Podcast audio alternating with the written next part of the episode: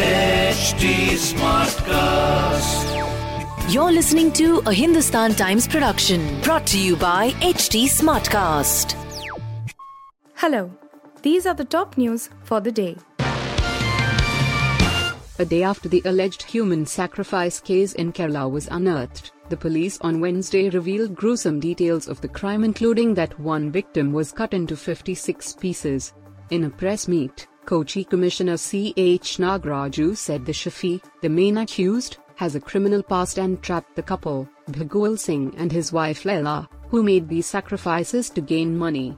Calling Shafi a psychopath, the commissioner said it will be investigated how he convinced the couple. The couple, on the other hand, do not have any criminal past, police said. The victims were killed in the most brutal way, the commissioner said, and the body parts were buried at different parts of the compound of Bhagwal Singh's house. The victims were also injured in their private parts, the commissioner said, adding that Shafi took sadistic pleasure in torturing the victims. Leila, one of the accused, has confessed that they, the three of them, consumed a portion of the victim's body parts after cooking. The three accused were presented in court and have been remanded in judicial custody for two weeks. The shocking incident came to be reported on Tuesday as the police were investigating a missing complaint. Following the leads, the police found that occult practitioner Mohammed Shafi brainwashed a couple to perform human sacrifice promising them wealth.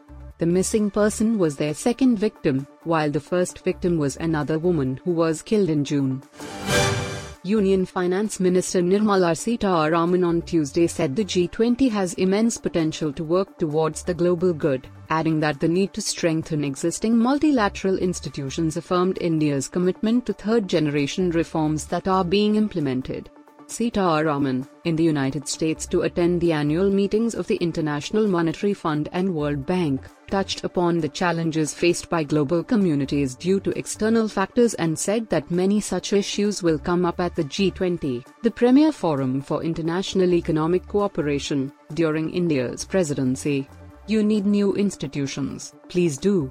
From the lessons learned from how these existing institutions have become less effective, we need to make them more effective as well, she said during a conversation with economist Eswar Prasad on India's economic prospects and role in the world economy, organized by the Brookings Institution as part of its State of the Global Economy and Global Governance event. India will hold the G20 presidency from December 1, 2022 to November 30, 2023 at a time when the COVID-battered global economy faces acute headwinds due to the Russia-Ukraine conflict that has disrupted supply chains, making food and fuel unaffordable to many countries. Multilateral institutions need to be robust and strengthened in order to give solutions to the global problems, she said, adding that these institutions should become voices of emerging markets for the global good. India joined the G20 Troika of Indonesia and Italy on December 1, 2021, representing the current, the previous, and the incoming presidencies in that order.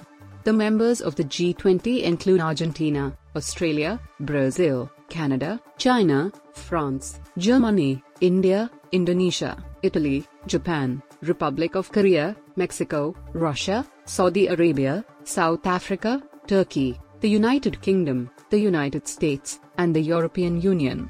Spain has also been invited as a permanent guest.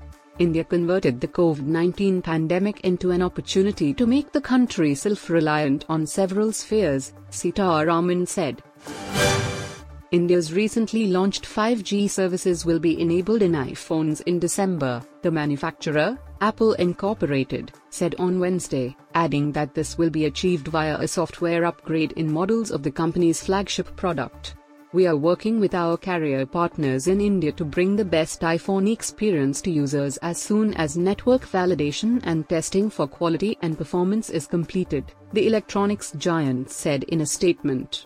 5G will be enabled via a software update and will start rolling out in December, the statement further said, adding that the services will be provided for iPhones 12, 13, 14, and SE.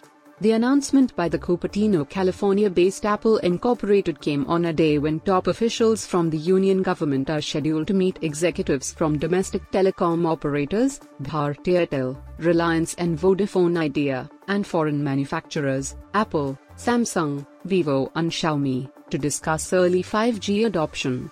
The next gen technology was launched in the country on October 1 by Prime Minister Narendra Modi, following which, Bharti Airtel rolled out its network across eight cities, while Reliance began beta testing of its services in four cities. The two operators said they will expand their respective networks next year. However, several iPhone models, including the recently launched 14, as well as many of Samsung's premier devices do not have software capable of compatible for supporting 5G. This prompted concerned top bureaucrats from the telecom and IT ministries to schedule the meeting. A MiG-29K fighter jet of the Indian Navy crashed off the Goa coast on Wednesday morning after developing a technical malfunction. The pilot ejected safely, the Navy said. The Naval Headquarters has ordered a board of inquiry, BOI, into the incident. A MiG-29K on a routine sortie over sea off Goa developed a technical malfunction while returning to base. The pilot ejected safely and has been recovered in a swift search and rescue operation, the Navy said in a brief statement. The pilot is reported to be in stable condition. The Board of Inquiry, BOI, has been ordered to investigate the cause of the incident, it said. The MiG-29K is an all-weather carrier-based multi-role fighter aircraft developed by Russian aerospace company Mikoyan, MiG. The Indian Navy had procured a fleet of 45 MiG-29Ks from Russia over a decade back at a cost of around 2 billion US dollars, 1 billion equals 100 crore, to operate from INS Vikramaditya. In November 2020, a MiG-29K aircraft of the Navy crashed into the Arabian Sea off the Goa coast after taking off from aircraft carrier INS Vikramaditya.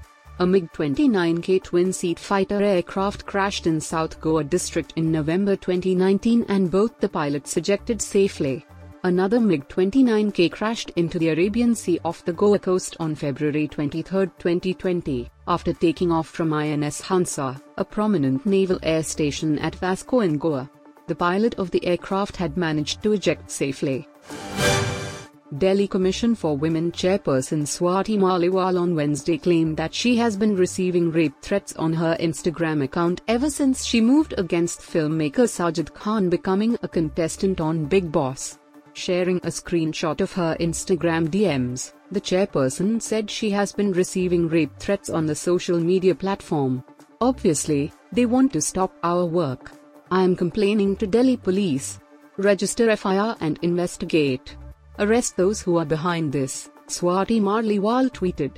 Sajid Khan becoming a contestant on Bigg Boss has become a major controversy as several women had brought sexual harassment charges against him, demanding the Information and Broadcasting Ministry to take steps to remove him from the show. Swati Maliwal wrote to the ministry and said that it is inappropriate to feature a sexual predator in a primetime show. The allegations against Sajid Khan are extremely serious in nature and should be investigated at the earliest. Under no circumstances such alleged sexual offenders should be promoted on national television and OTT platforms, Maliwal wrote in her letter. Getting a platform like Bigg Boss gives Sajid Khan an undue opportunity to whitewash his wrongs and be relaunched among Indian audiences, the DCW chief wrote. The allegations against Sajid Khan are extremely serious in nature and should be investigated at the earliest.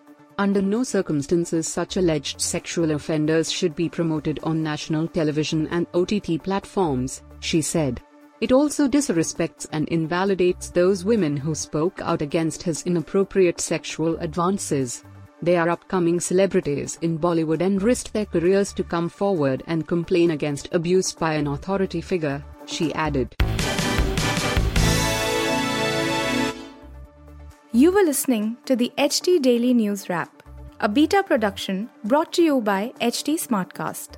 Please give us feedback on Instagram, Twitter, and Facebook at HT Smartcast or via email to podcasts at hindustantimes.com. Until next time. This was a Hindustan Times production brought to you by HT Smartcast. HT Smartcast.